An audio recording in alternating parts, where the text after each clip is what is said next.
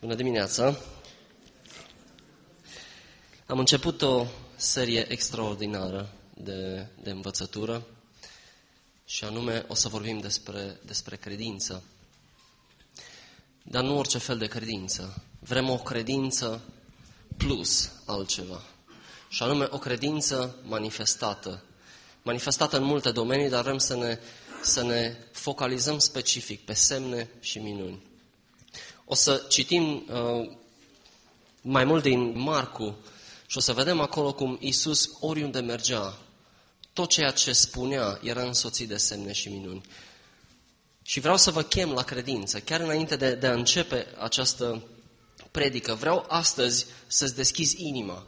Vreau să te chem pe tine și vreau să chem și sufletul meu, dacă pot să zic așa, ca împreună să învățăm mai multe despre credință. Și înainte să încep să citesc, înainte să încep să vorbesc din Cuvântul lui Dumnezeu, aș vrea să, să mă și rog. Doamne, fii binecuvântat. Fii binecuvântat pentru faptele minunate care le-ai făcut atunci când ai fost pe pământ. Doamne, sunt uimit de fiecare dată când citesc cuvântul Tău și văd lucrurile extraordinare care le-ai făcut la fiecare pas. Doamne, Tu ai învățat oamenii, Tu ai învățat mulțimea, dar imediat ai pus și în practică acea învățătură. Doamne, îți mulțumesc pentru semnele și minunile care le-ai făcut. Iar aceste semne și minuni nu sunt undeva departe, ci sunt aproape de inima noastră. Și îți mulțumesc că Tu vrei să le punem și noi în practică. Da, vrem să învățăm, vrem să dăm învățătură bună mai departe, însă pe lângă învățătură vrem acele semne și minuni. Vrei Tu, Doamne, chiar în dimineața asta să intervii, chiar în timp ce voi vorbi eu astăzi. Vrei Tu, Doamne, să vii și să faci semnele Tale și minunile Tale. Vreau să te rog, Doamne, să vii și să intervii. Vino schimbă, Doamne, tot ce vrem să facem astăzi și fie ca, fie ca Tu să fii glorificat în fiecare lucru care îl vom spune și îl vom face. Amin. O să ne oprim undeva în capitolul 2 din Marcu. Ce aș vrea să facem astăzi este, dacă îmi permiteți metafora asta, o să vâzlim puțin prin, prin primele două capitole din Marcu, o să vedem diferite evenimente care s-au întâmplat, o să ridicăm puțin vâzlele, dacă vreți, o să încetinim mersul atunci când ajungem la vindecarea leprosului, iar la sfârșit vom și arunca ancora și vom rămâne acolo unde Isus l-a chemat pe, pe Matei. De ce vreau să fac acest lucru? Pentru că eu cred că toate aceste evenimente construiesc ceva. Și aș vrea, când vom vorbi despre chemarea lui, lui Levi sau Matei, să înțelegem inima lui Dumnezeu. Pentru că de fiecare dată când Isus a chemat pe cineva, de fiecare dată când Isus cheamă și astăzi pe cineva, noi trebuie să înțelegem mai întâi inima lui Dumnezeu și de ce face aceste lucruri. Îl vedem pe, pe Isus, îl vedem începutul lucrării lui, Marcu începe să relateze de la, de la botezul lui, imediat după ce este botezat, știți, a fost ispitit, după care a început să, să strângă câțiva ucenici. L-a luat pe Simon, l-a luat pe Andrei, a mers mai încolo, l-a găsit și pe Iacov și pe Ioan. Ce au făcut? L-au văzut, l-au ascultat pe Isus și imediat au lăsat totul și au venit după el. Interesant, Isus merge puțin mai, mai încolo, ajunge în Capernaum, undeva în, în, în ziua sabatului, intră în sinagogă și începe să, începe să învețe. Atenție, oamenii erau absolut uimiți. Dacă vă uitați în capitolul 1, versetul 21-22, oamenii erau uimiți de învățătura lui Isus. Căci el, spune în versetul 22, îi învăța ca unul care avea autoritate, nu cum îi învățau cărturarii. Interesant, după învățătură urmează acel plus, dacă vreți, Word Plus, de aici vine și cursul nostru Word Plus, adică cuvânt plus, plus aplicarea, punerea în fapte și așa mai departe. Ei, asta face și Isus. Vestește cuvântul și trece la practică. Ce face Isus? Primul om care iese în față este un demonizat. Ce face cu el? Imediat, afară, îi poruncește să iasă afară. Oamenii sunt așa de uimiți de ce se întâmplă, sunt absolut buimagi. Nu, nu le vine să creadă. Cum adică? Ce învățătură e asta? Ce învățătură nouă e asta? Omul ăsta ne-a vestit cuvântul, dar într-un mod minunat și acum pune și în practică anumite lucruri și uite, l-a eliberat pe demonul, așa ceva n-am mai văzut niciodată. Este extraordinar. Wow! Trebuie să vă închipuiți, să, să, să încercați să vă puneți în locul acelor oameni, să realizați cât de uimiți au fost. Vedeți, pe vremea aceea se pare că oamenii și demonii coabitau, locuiau împreună, oamenii din păcate nu aveau ce să facă, pur și simplu îi acceptau pentru că nu aveau nicio putere asupra demonilor. Însă vine Isus, vine un altul care era total diferit. Și cu o putere nouă, cu o învățătură nouă, poruncește acești, acestor demoni și le spune, ieșiți afară! Și ei au ieșit, pentru că n-au avut de ales. Wow! Incredibil! Fascinant! Merge puțin mai departe, ajunge în casa lui, lui, lui Petru, acolo o vede pe soacra lui Petru care era bolnavă, imediat își pune mâinile peste ea, febra îi trece, soacra lui Petru se ridică, le slujește la masă. Wow!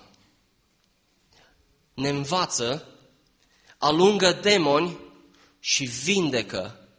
Oamenii au văzut o putere nouă, au văzut ceva ce n-au mai văzut niciodată. Nici n-au știut că se poate așa ceva. Wow! Merge puțin mai departe și începe să vindece alți bolnavi, alți demoni. Seara, după Sfințitul Soarele, au dus la ei, versetul 32, pe toți cei care sufereau și pe cei stăpâniți de demoni. Atenție! Toată cetatea, versetul 33, era adunată la ușă. Iar versetul 34, și el a vindecat pe mulți care sufereau de felurite boli și a alungat mulți demoni. A vindecat și a alungat mulți demoni. Apropo, unde s-au dus toți demonii ăia?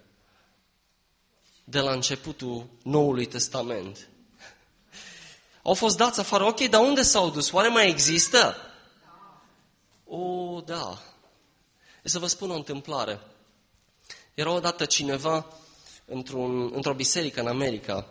El povestește cum a început el să descopere pe Dumnezeu într-un mod nou și darurile Duhului Sfânt. Și ce s-au gândit? Era o biserică destul de bogată și au zis, măi, hai să facem o conferință. Pe cine să chemăm noi? S-au gândit ei la cineva care era foarte popular atunci și au zis, hai să-l chemăm pe ăsta. L-au chemat, omul respectiv tocmai studia și în, în același timp punea și în aplicare aceste daruri vorbea despre vindecare, vorbea despre eliberare de demoni și așa mai departe. Și stă omul în față la conferință, în fața unei adunări imense și începe să vorbească despre demoni. Și le spune la un moment dat, apropo, și demonii aceia încă mai există. Și uitându-se la, la oamenii din, din, din acea, de la acea conferință, au zis, iar câțiva dintre voi ați adus chiar astăzi cu voi. Păstorul respectiv care, care, care l-a invitat pe acest învățător zice că s-a uitat așa ușor peste umăr să vadă dacă n-a adus și el vreo 2-3 cu el în sală. Ideea care este? Oameni buni, hai să vorbim pe românește. Demonii încă mai există. Demonii încă mai există și de multe ori ei ajung chiar și aici în, în, în adunările noastre. Este un fapt. Dacă te uiți în Noul Testament, ai văzut că acolo se întâmpla.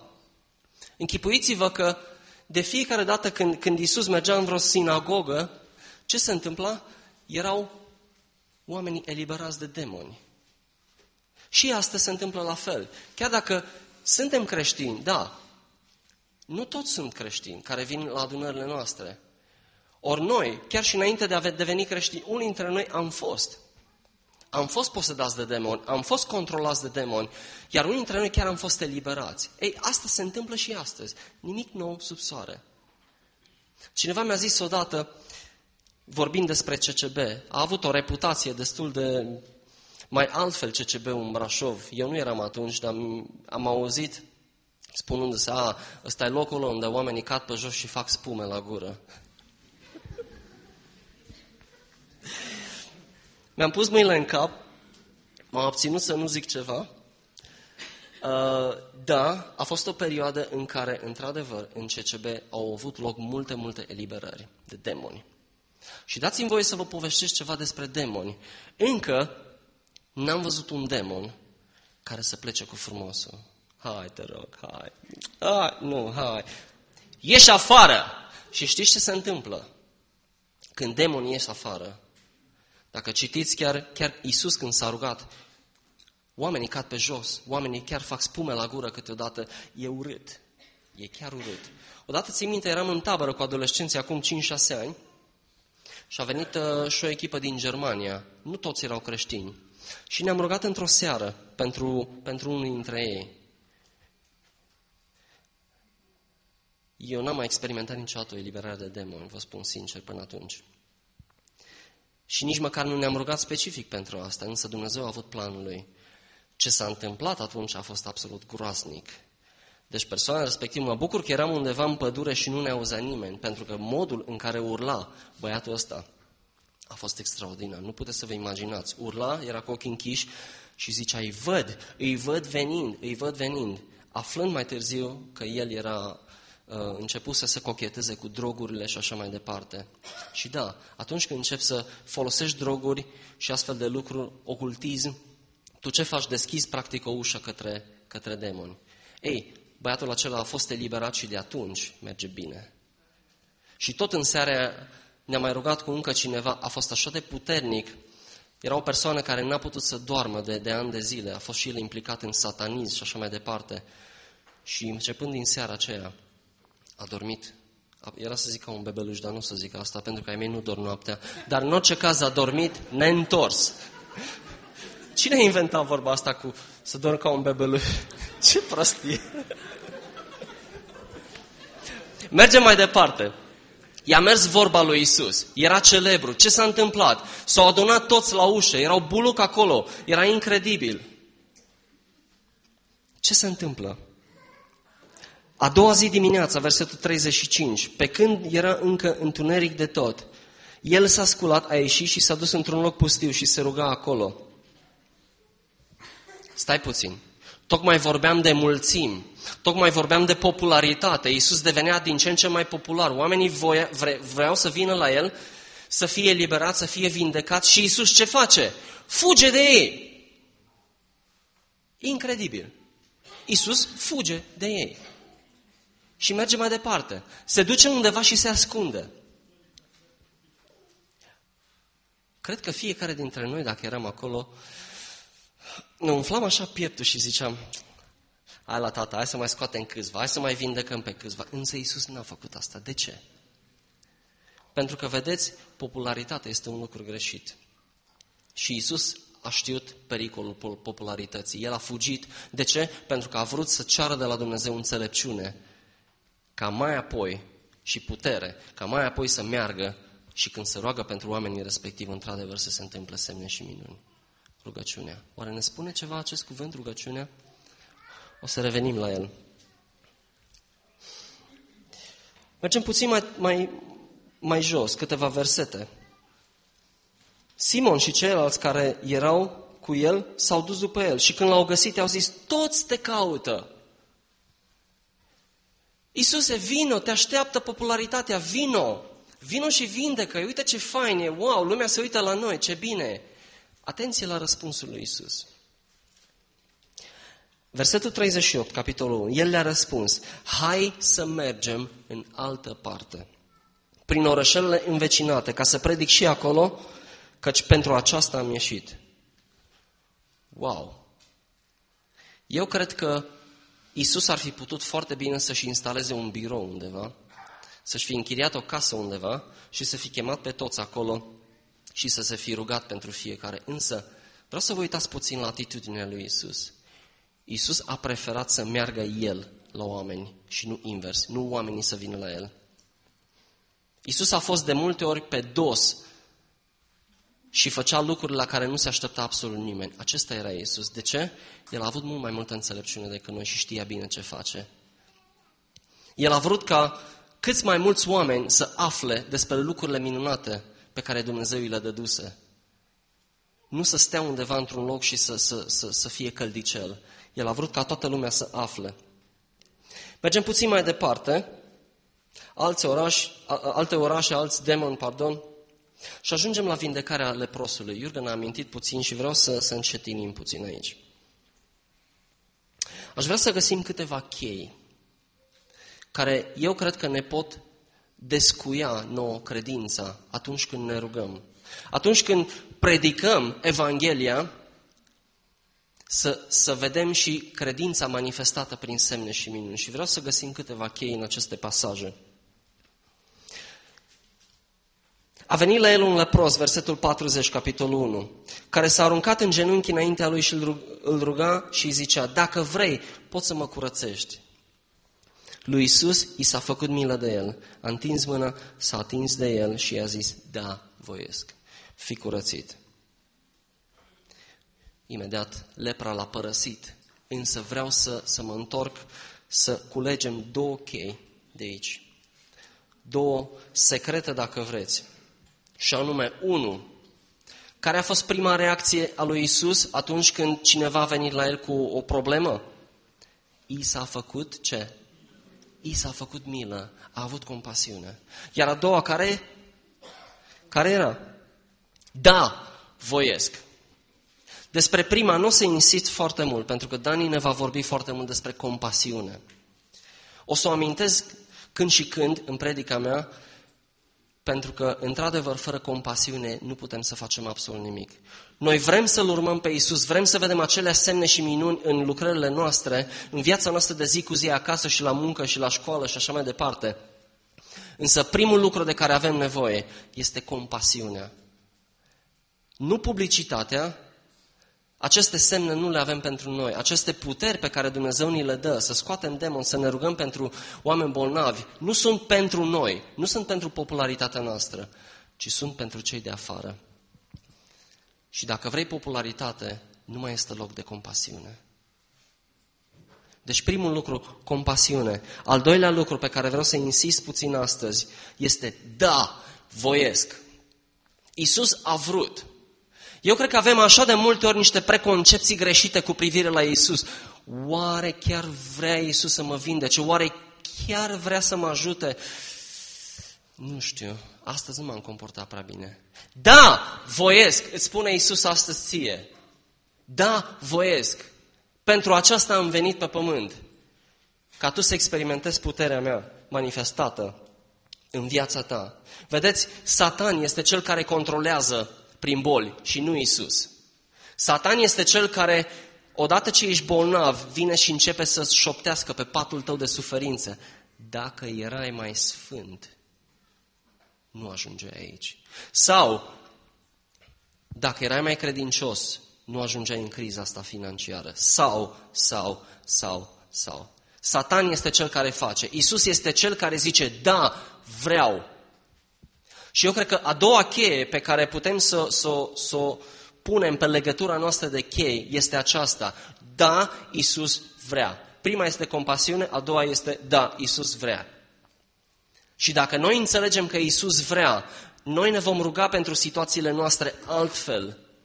Și știți ceva? Ne vom ruga altfel și pentru situațiile celorlalți din jurul nostru. Pentru că dacă nu, tu nu crezi pentru tine, cum poți tu să te rogi pentru altcineva? Deci da, vreau, a doua cheie. Noi trebuie să înțelegem inima lui Dumnezeu. El, de fapt, vrea asta înainte ca noi să dorim. El vrea cu mult mai multă ardoare să ne libereze, să ne vindece, să ne scape de, de demoni. Mai mult chiar decât dorim noi, mai mult decât am putea vreodată să înțelegem. Ți se aplică întâi ție. Atenție! Dacă nu crezi pentru tine, nu vei putea niciodată să dai mai departe. Vedeți, acestea sunt de multe ori cele mai mari piedici atunci când ne rugăm și cerem, da, vrem credință și vrem manifestări în mijlocul nostru, însă acestea sunt câteva dintre piedici. Necredința, îndoiala, acuzațiile de păcat. Haideți să vedem un exemplu concret de un om sănătos care a înțeles starea lui de păcat, dar a înțeles mai apoi și modul în care Dumnezeu l-a eliberat. E vorba de Pavel. Haideți să deschidem scurt în 1 Timotei, capitolul 1. Nu vreau să insist foarte mult pe asta, dar eu cred că ar fi un păcat să nu, să nu menționez. 1 Timotei, capitolul 1. Atenție! Versetul 15. O, adevărat și cu totul demn de primit este cuvântul acesta. Hristos Iisus a venit în lume ca să mântuiască pe cei păcătoși. Virgulă, dintre care cei din tâi sunt eu. Dacă Pavel s-ar fi oprit cu acest pasaj aici, noi am fi fost toți în depresie astăzi. 1. Pavel a realizat că era cel mai mare dintre păcătoși, așa cum probabil și tu realizezi astăzi, sau probabil ai realizat în trecut. Tu ești cel mai mare dintre păcătoși, așa este. Și nu există speranță pentru tine. Ești mort în păcatele tale și ai nevoie de mântuire.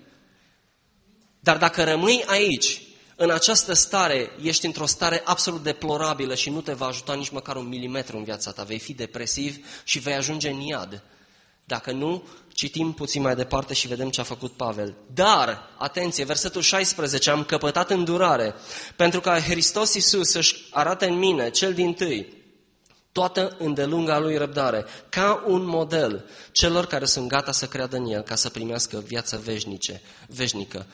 Dar, am fost un păcătos, dar, am fost cel mai mare păcătos, dar, înțelegeți?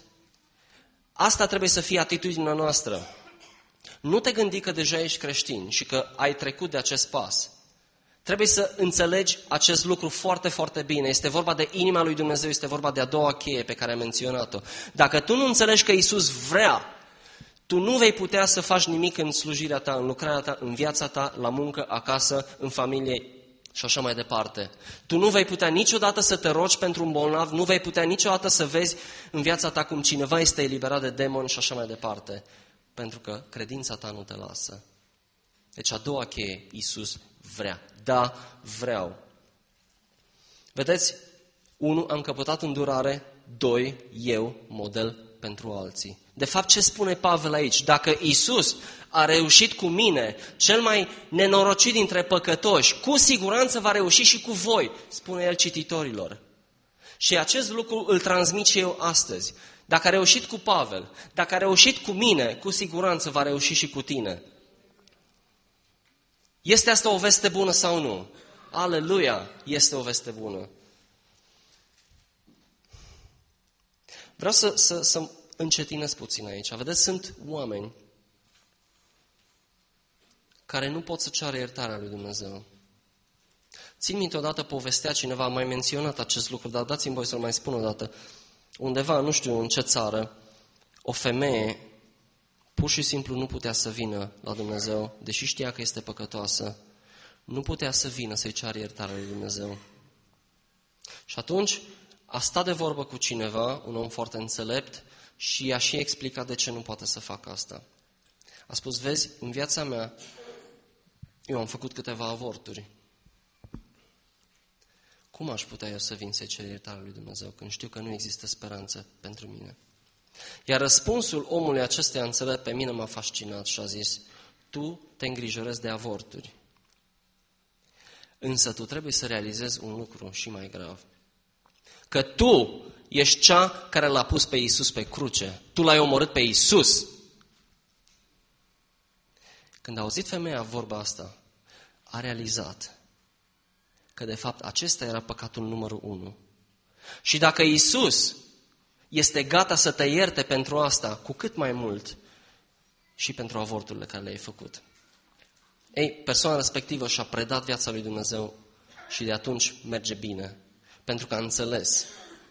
Vedeți, acuzațiile ne pot ține departe de, de răspunsurile lui Dumnezeu, indiferent dacă ești creștin sau nu ești creștin. Ori Iisus nu vrea asta. A doua cheie, da, vreau. Și încă ceva. Am avut un puternic sentiment și la sfârșit o să ne și rugăm pentru asta. Eu am impresia că chiar astăzi unii dintre noi vor fi vindecați de anumite boli, chiar în timp ce își vor cere iertare. Eu cred că necredința lor i-a împiedicat pur și simplu chiar să fie vindecați în mod fizic.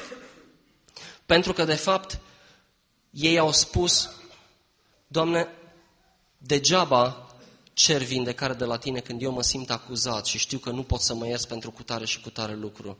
Eu cred că dacă tu recunoști acest lucru astăzi și îți dai seama că Isus vrea să te vindece, că Isus vrea să te mântuiască, tu vei fi, eu cred, astăzi vindecat și de boli. Eu cred că sunt câțiva între noi. Aș vrea să lași această minciună să cadă la pământ, aceste lanțuri care te țin legat sau legată și să realizezi că Isus este pentru tine. Și da, folosește mărturia ta pentru alții, așa cum a făcut-o și Pavel. Asta a făcut Pavel. Iurgen a vorbit data trecută, nu pot să nu vorbesc. Nici tu. Nu poți să nu vorbești despre lucrurile bune pe care ți le-a făcut Dumnezeu. Vedeți, mai este încă ceva. Unii gândesc, cine sunt eu să fiu mântuit? Oricum majoritatea merg în iad. Cine sunt eu ca să nu merg cu toată turma? Ați auzit vreodată asta? Eu am auzit de la niște persoane dragi mie. Mi spune, dacă toți mergem în iad, cine sunt eu să-i cer lui Dumnezeu mai mult? Dacă ești în situația asta, astăzi, Isus îți spune ceva. Da, vreau. Vreau ca tu să ajungi în cer și nu în iad. Și am venit special pentru tine astăzi. Ca tu să fii mântuit. Pentru tine va fi astăzi o ocazie și la sfârșitul slujbei să, să-i ceri iertare lui Dumnezeu și să-i spui, da, Doamne, eu cred că ai venit și pentru mine. Și eu cred că astăzi vom vedea lucruri faine. Isus devine din ce în ce mai celebru. Ne întoarcem înapoi la pasajul nostru din Marcu. Încercăm să trecem puțin mai repede. 1.45 A început să vestească acel om, pur și simplu n-a putut să tacă. Mergem mai departe la, la omul paralizat.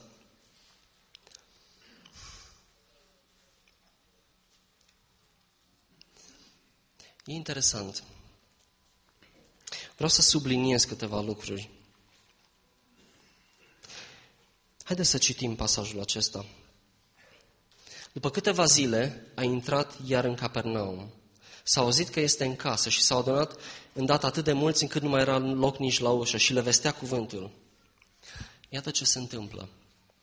Oamenii au dat așa buluc, au venit dintr-o dată buluc peste Isus, încât aproape că nu puteau să respire. Însă oamenii aceștia vreau neapărat să ajungă la Isus. Ce au făcut?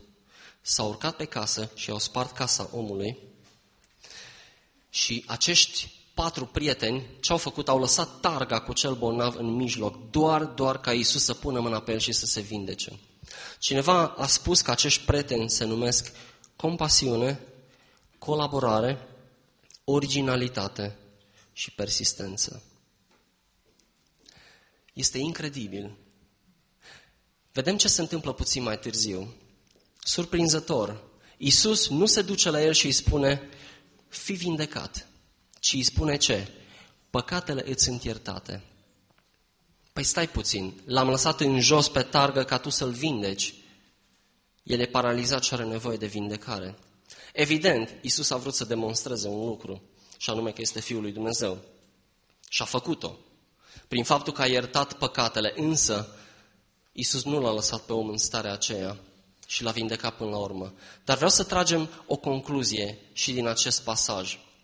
E interesant că Isus nu se preocupă numai de latura ta fizică, ci mai ales de cea, trupea, de cea sufletească. Pe el îl interesează, dacă vreți, dacă îmi permite să spun așa mai mult, latura veșnică decât cea trupească. Și asta a făcut Isus. Păcatele sunt iertate, după care fi vindecat. Vedeți, Isus a provocat scandal peste tot.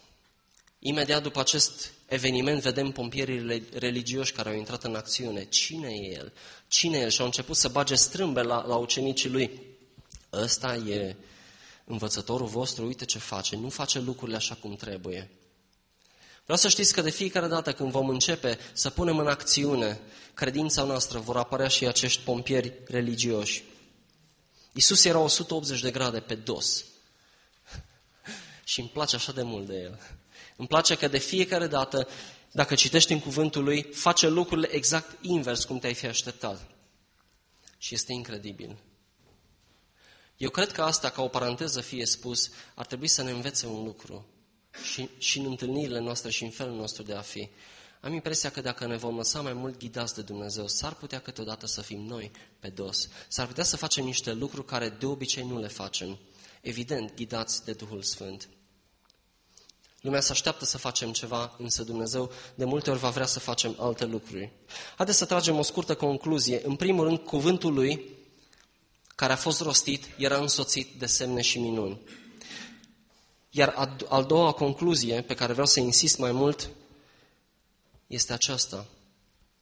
De câte ori a stat Isus într-un singur loc să vindece, să elibereze sau să predice?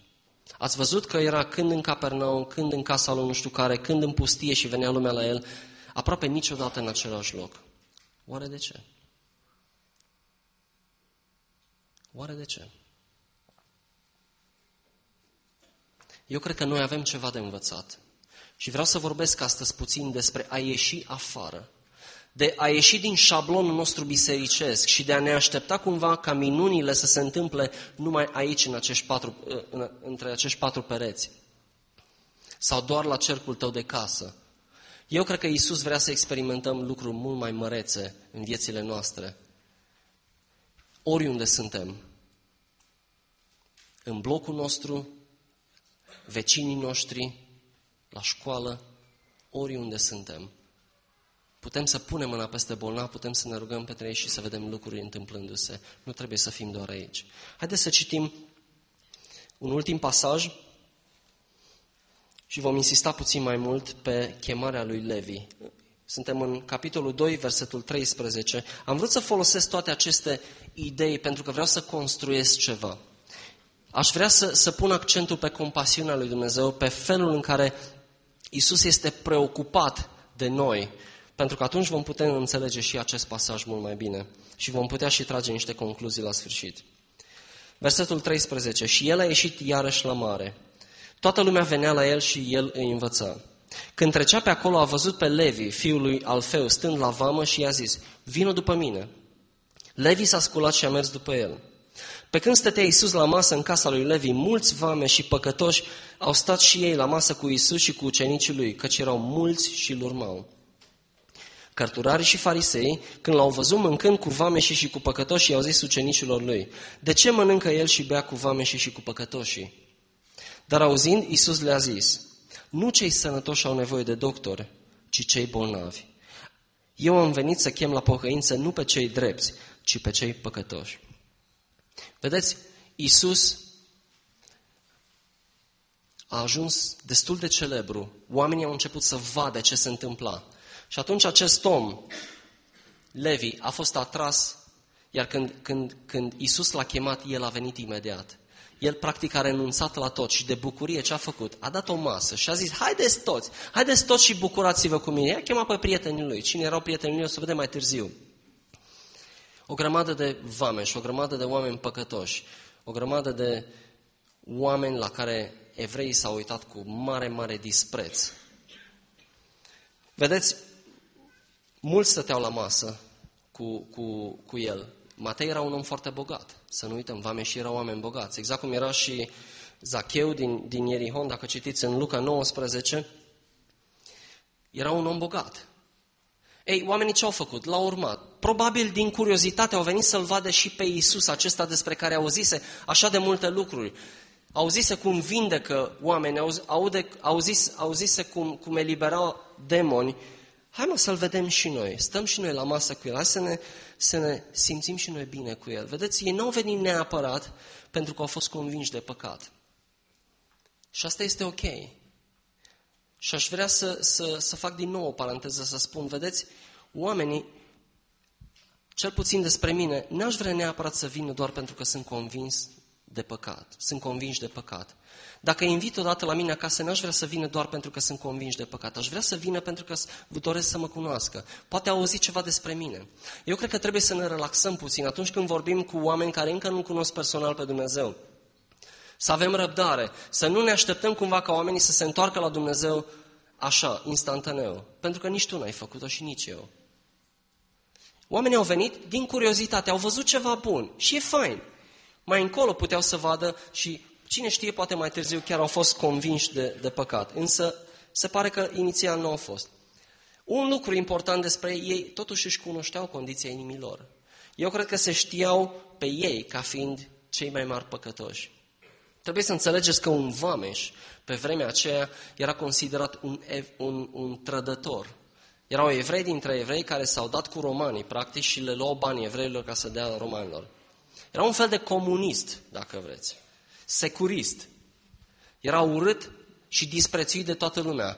Și Isus s-a dus în casa lui. Și Isus stătea la masă cu securiștii și cu comuniștii, cu aia cu care nimeni nu vrea să stea. Șocant.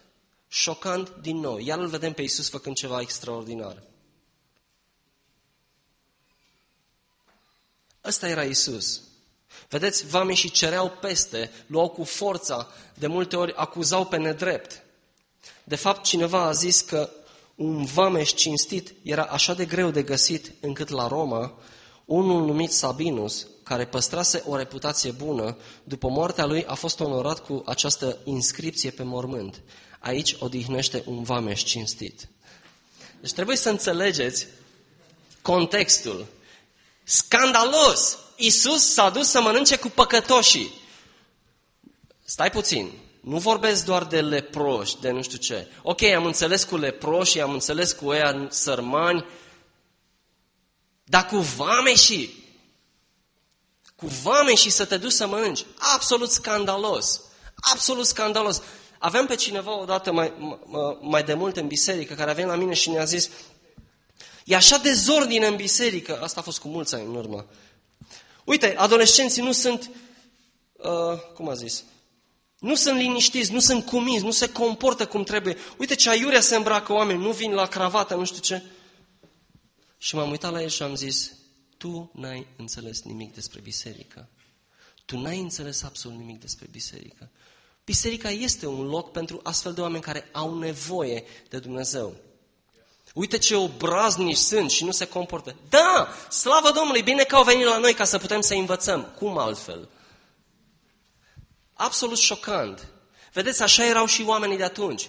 Uuu, instituția bisericească, stați puțin, trebuie să ne gândim la, la costume și nu mă refer aici neapărat la costume cu cravată, dar la costume așa pe interior, știi?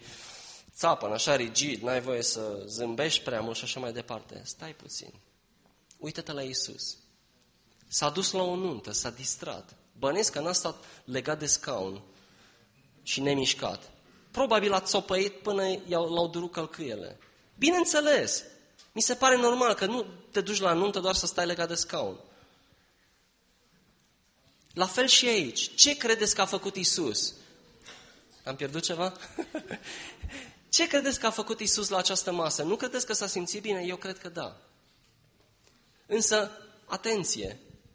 Dacă vrem să ne uităm la Isus ca model pentru noi, și o să vorbim puțin mai târziu de a ne întoarce în mediile din care noi am plecat, eu cred că este important un singur lucru. Isus nu a făcut compromis. Dacă tu obișnuiai să bei înainte, asta nu înseamnă că te întorci înapoi și stai cu pretenarii tăi și te faci arăcriță doar ca să fii ca ei. Stai puțin. N-ai priceput.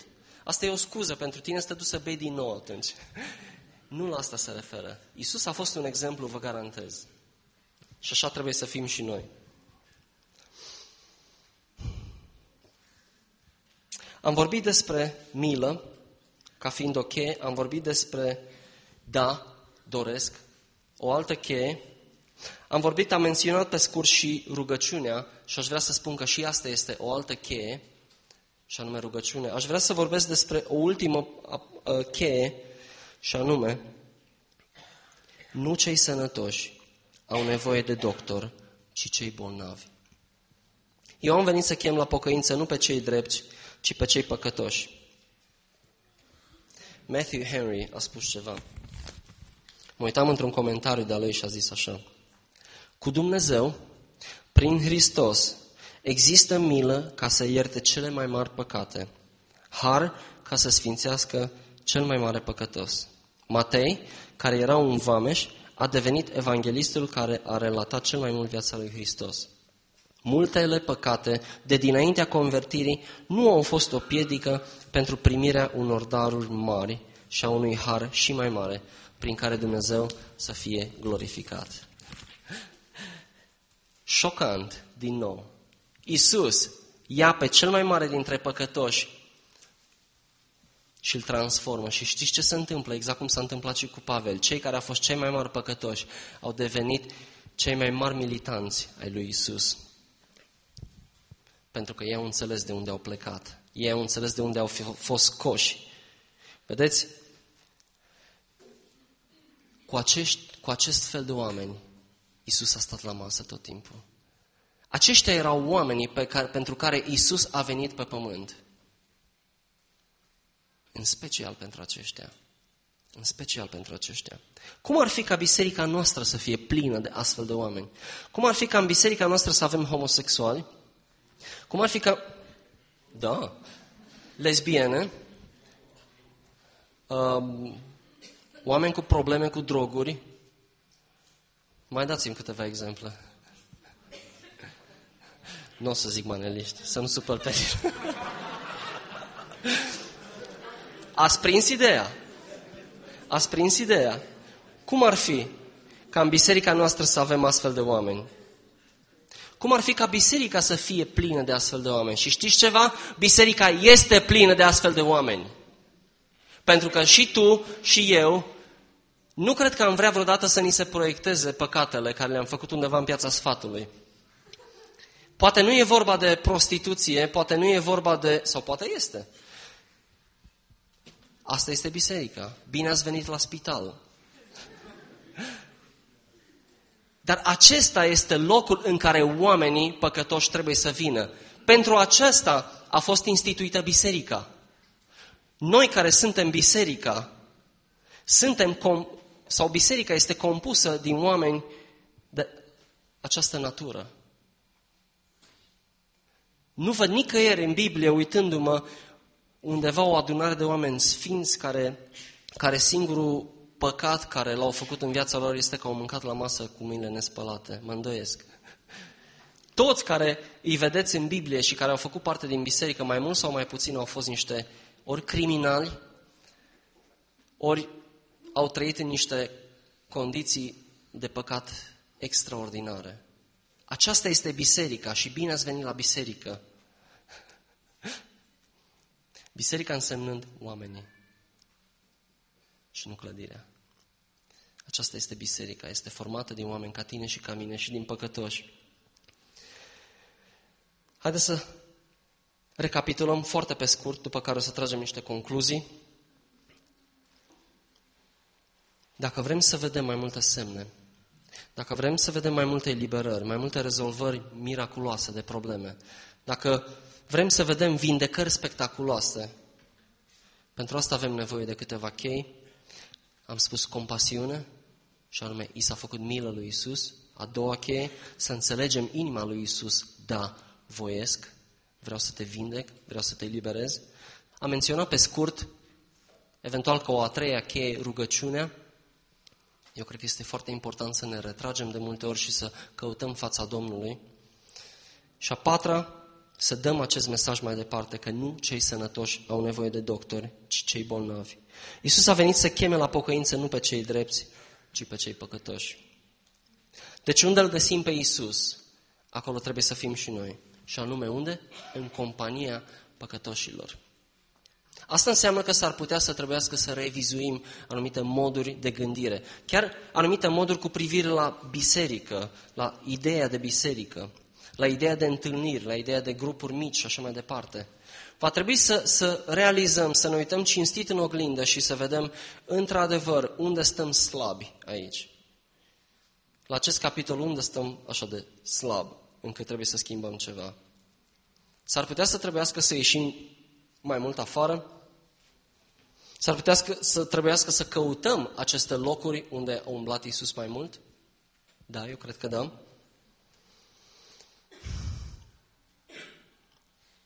Vedeți, eu cred că putem să găsim câteva aplicații pentru noi. Un lucru, și aș vrea să încep cu ceva pozitiv, este uh, ce se întâmplă cu, cu Centrul Vieții Noi, cu asociația noastră. Cred că nu există cuvinte să îi lăudăm pe cei care lucrează acolo suficient de mult. Nu știu câți dintre voi ați făcut câteva ore de voluntariat acolo, dar vă invit să o faceți, ca să înțelegeți atmosfera, ca să înțelegeți oamenii care vin acolo, să înțelegeți pe ei ca lucrători, este un lucru extraordinar. Și știu că avem printre noi câțiva care, care vizitează biserica noastră, care au început în acest centru ca și beneficiari. Și eu cred că dacă stau de vorbă cu voi și vă întreb cum vă merge acum, după ce ei v-au slujit timp de ani de zile, eu cred că voi, dacă sunteți cinstiți, îmi veți spune super. Așa e?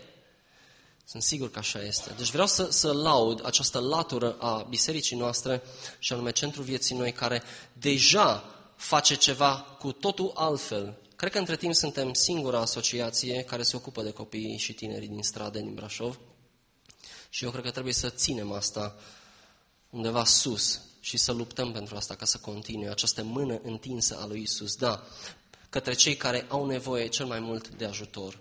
Asta este unul. Am o prietenă care a venit în România, ea este din America, este o prietenă de familie și împreună cu Eme ne, ne, ne vedem destul de des cu ea, de câteva ori pe an, la, la o, știu, ne invită ori la ea acasă, la o petrecere, nu știu ce. Ideea este așa, ca un sfat practic. E interesant, dar aproape de fiecare dată când ne-am întâlnit cu această persoană, ea ne-a invitat pe noi și a invitat și pe alți oameni. Oameni care încă, într-un mod personal, nu-L cunosc pe Dumnezeu. Iar aceste întâlniri sunt făcute într-un mod uh, deliberat așa. Pui creștini cu oameni care încă nu-L cunosc într-un mod personal, nu doar mental, ci personal cu inima. Îi pui împreună și vezi ce iese. Cu siguranță o să iasă un lucru bun. Eu cred că putem să facem astfel de lucruri. Putem să facem ca și cer de casă, putem să facem și acasă cu, cu familie și cu vecinii noștri. Eu cred că atunci când ne invităm unul pe altul, putem să chemăm și oameni care încă nu cunosc pe Dumnezeu.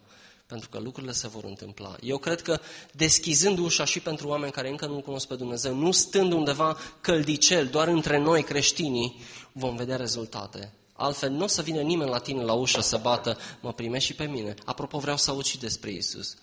Să o crezi tu. Asta nu o să se întâmple. Trebuie tu să îi chem sau chiar tu să mergi. Când am fost în, în Anglia, am vizitat uh, biserica lui unde este Richard și Cindy și am vorbit, am fost invitați împreună cu cei trei prezbiteri uh, la masă la, la, la o femeie, ea e italiancă de origine, Roberta, nu o să uit numele ăsta că trăiesc. Pe lângă faptul că noi n-am apucat să spunem niciun cuvânt, ceea ce e ok, pentru că, într-adevăr, după ce ne-a spus ea ce, ce a spus, cred că nici nu mai era nimic de spus. Persoana asta este extraordinară, este așa de caldă, așa de primitoare. Pe lângă faptul că este asistentă medicală în spital și se roagă cu bolnavii, chiar dacă nu îi se permite, ea găsește moduri în care să o facă și să încurajeze permanent oamenii. Povestește că, uh, pe lângă faptul că unul dintre copiii a murit și s-a rugat pentru el și a înviat din morți, pe lângă faptul că ceilalți doi copii ai ei uh, erau aproape pe moarte și au fost scăpați într-un mod miraculos, lucruri mărunte. Uh, povestește într-o zi că era o vecină. Uh, între timp, uh, în perioada aceea încă mai locuia în Italia, înainte să se mute în Anglia. Era o vecină care avea un copil bolnav acolo. Și se pare că era, nu mai țin minte exact despre ce era vorba, dar era o boală destul de gravă. Și ea s-a dus și s-a rugat pentru, pentru copilul respectiv și copilul acela a fost vindecat miraculos pe loc. Ei, ce s-a întâmplat? Trebuie să vă închipuiți acele cartiere, eu n-am fost niciodată în Italia, dar am văzut cel puțin în filme, acele cartiere înghesuite de italieni unde sunt ca niște blocuri unde fiecare când trage apa sau aude și așa mai departe, când îți cade ceva pe jos, aude tot blocul, înțelegeți, pereți subțiri, foarte înghesuit. Ei, a doua zi dimineață, tot blocul a venit ca să audă ce a făcut Roberta și Roberta a avut o ocazie să le spună Evanghelia. Cine știe, poate într-o zi o să vină Roberta la noi în biserică. O să fie interesant. Cred că trebuie să ne luăm un weekend să ne povestească totul. În orice caz, a început să le vorbească despre Cuvântul lui Dumnezeu după ce a făcut această uh, vindecare și tot blocul, absolut toți din bloc s-au întors la Dumnezeu. Noi avem o putere fantastică, am primit o cheie de la Dumnezeu să mergem și să ne rugăm cu vecinii noștri. Sunt probleme, nu neapărat boală. Du-te și roagă-te. Ieși din mediul tău și du-te acolo unde s-ar fi dus și Isus. Du-te și roagă-te și nu contează dacă nu e mântuită persoana respectivă. Nu contează. Fă oricum. Fă o dată, fă de două ori și s-ar putea între timp să se schimbe lucrurile. Oamenii vor fi convinși până la urmă. Vedeți, la biserică, noi trebuie să fim mereu actuali și în pas cu, cu orice schimbare. Trebuie să, să avem slujbe foarte, foarte flexibile. Mie mi-ar place, sincer, să, să trăim o duminică de genul să nu mai apucăm să predicăm pentru că ne rugăm pentru bolnavi, pentru că Dumnezeu ne-a spus, schimbați programul. Vreți așa ceva? Sunteți siguri? Ne-am rugat într-un grup mai restrâns de bărbați și era acolo Vasile Divizia și a avut un cuvânt de la Dumnezeu care a spus așa, ieșiți din șabloane. Ieșiți din șabloane și se referă aici la tipul nostru de întâlniri, indiferent dacă ne întâlnim duminică ca și biserică împreună, indiferent dacă e vorba de grupuri mici, ieșiți din șabloane. Ceea ce ați făcut până acum s-ar putea să trebuiască să schimbați. Lăsați-l și pe Dumnezeu să pătrundă mai mult în întâlnirile noastre, părea să spună Dumnezeu.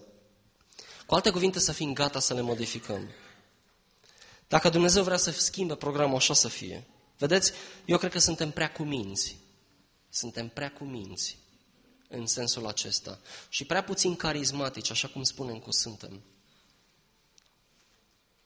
Carismatic înseamnă să depinzi de puterea lui Dumnezeu. Apropo, nu înseamnă nebunie să faci ca mai știu eu ce. Asta înseamnă, depinzi de puterea lui Dumnezeu. Și vreau să știi că puterea lui Dumnezeu nu este limitată și ea va veni atunci când o chem. O rugăciune finală. Aș vrea să văd mult mai multe semne și minuni în biserica noastră. Și eu cred că vom vedea atunci când noi vom pricepe că trebuie să ieșim și să schimbăm anumite lucruri. Atunci când, când, când noi cerem puterea lui Dumnezeu nu doar duminică în întâlnirile noastre, ci biserica, care sunteți voi, merge în, în, în lume și să roagă pentru oameni. Haideți să facem asta, haideți să cerem mai multă putere. Aș vrea să ne ridicăm în picioare, vreau să invit echipa de laudă la sfârșit. O să închei și cu o rugăciune și vreau să fac ceva foarte specific.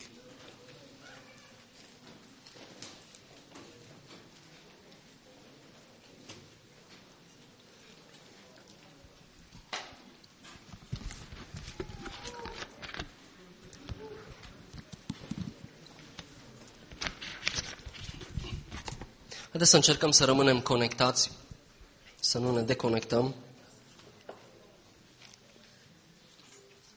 Aș vrea să închizi ochii împreună cu mine și să asculți la, la rugăciune. Doamne, vrem să vedem mult mai multe semne și minuni. Vrem să avem mult mai multă credință, vrem să ne rugăm mai mult, vrem să înțelegem voia Ta, să căutăm fața Ta. Doamne, vrem să vedem mai multe vindecări și am pus special acest timp de câteva luni de zile în care ne vom focaliza doar pe acest lucru și vom cere, Doamne, de la Tine până când se vor întâmpla aceste lucruri. Vrem să vedem mult mai multe vindecări, vrem să vedem cancere plecând, vrem să vedem chiar mădulare care, care suferă, care sunt mai scurte sau mai lungi, cum se reglează. Vrem să vedem cum dioptrii se reglează, Doamne. Vrem să vedem cum cresc dinți. Vrem să vedem cum cum organe interne se regenerează într-un mod supranatural, Doamne. Ce e asta pentru Tine, Doamne? Sunt niște lucruri mărunte, sunt niște lucruri la ordinea zilei pe care le auzim că le faci în diverse întâlniri, în diverse țări. Doamne, noi am experimentat aceste lucruri, noi nu vorbim doar povești aici. Noi am experimentat și cu cât am experimentat mai mult, cu atât dorim mai mult, Doamne. Dă-ne, Doamne, credință să cerem mai mult, să avem puterea Ta, care ne este pusă la dispoziție și să o folosim pentru cei care au nevoie. Foarte specific, am, am amintit pe cei care pe cei care pur și simplu s-au lăsat păcăliți și au zis, cine sunt eu să cer iertare de la Dumnezeu? Cine sunt eu să cer vindecare de la Dumnezeu? Poate că ești creștin deja, și trăiești cu o suferință în trupul tău. Și probabil n-ai, n-ai nici măcar curajul să-i ceri lui Dumnezeu, pentru că tu spui, dar cine sunt eu? Ok, am înțeles, m-a, m-a mântuit Dumnezeu, dar, dar cine sunt eu să-i cer și vindecare de la Dumnezeu? A doua cheie, Iisus îți spune, da, eu voiesc, voiesc să fii vindecat astăzi. Și eu cred că în timp ce tu îți ceri iertare pentru atitudinea ta, pentru un fel în care te-ai lăsat păcălit, eu cred că Dumnezeu te va vindeca și trupește. Spune, da, Doamne, eu cred. Și dacă nu crezi, spune, Doamne, ajută credinței mele. Pentru că vreau să cred, sunt disperat și am nevoie de, de vindecarea ta, am nevoie de ajutorul tău. Poate ești într-o situație dificilă și crezi că Dumnezeu nu se coboară până la tine. Ei, Isus îți spune astăzi, da, eu vreau.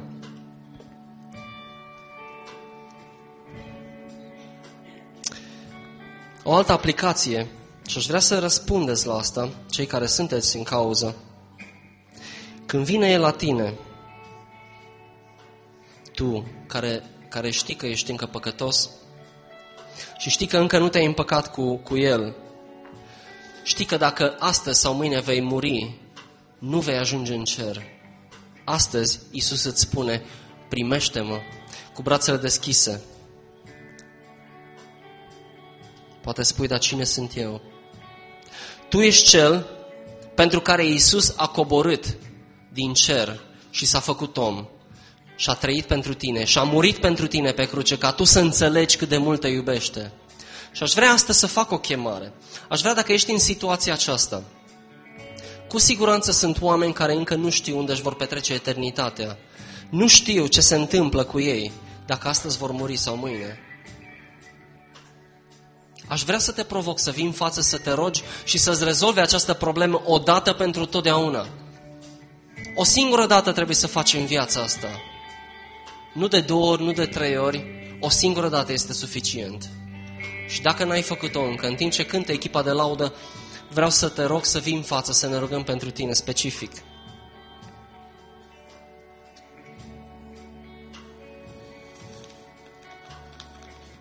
Poate în timp ce suntem cu ochii închiși și ne, ne rugăm, aș vrea să știu dacă este cineva care pur și simplu astăzi vrea să ia o decizie pentru Dumnezeu. Dacă ești, fă un semn discret cu mâna.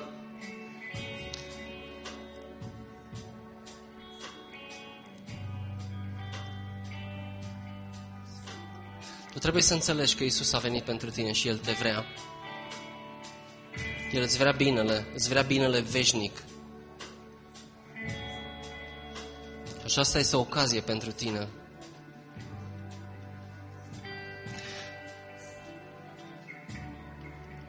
În niciun caz nu vrem să forțăm pe nimeni, asta este clar. Însă, eu cred că Isus este Cel care bate la ușa inimii tale chiar acum. Hai, vino! Ce mai aștepți? De ce să mai stai în zi? Vino acum! Vino acum și eu te primesc! Vino acum și eu te primesc!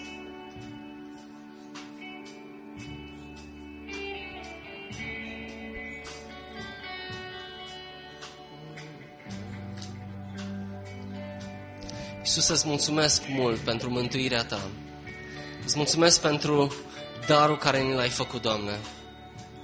Îți mulțumesc că ești bun și că ne iubești. Îți mulțumesc pentru compasiunea Ta. Doamne, îți mulțumesc pentru vindecările care le faci. Pentru semnele și pentru minunile care le faci. Doamne, vreau să mă rog pentru aceia care încă nu au experimentat viața veșnică să o facă, Doamne. Da? Ok? Mai așteptăm puțin. A venit cineva în față.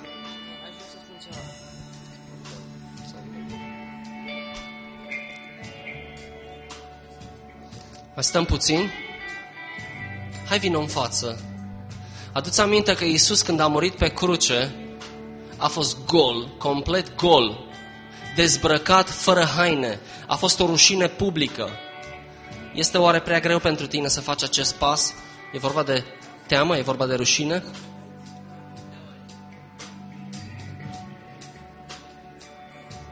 Bun. Mai așteptăm puțin. Mulțumim că ați venit. Felicitări pentru curaj. Știu că este un pas mare. Știu că nu este ușor. Însă acesta este momentul în care Dumnezeu vrea să te atingă, vrea să te schimbe.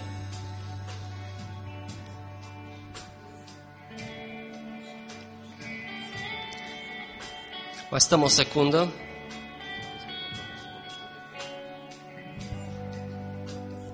Nu o să facem o, o rugăciune publică.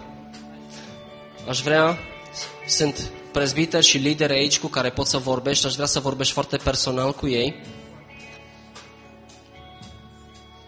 Însă noi ceilalți putem să ne mai rugăm. O să mai fac o singură chemare, după care o să, o să lăsăm echipa de laudă să, să ne conducă. Haideți, haideți, curaj, felicitări, bravo, bravo.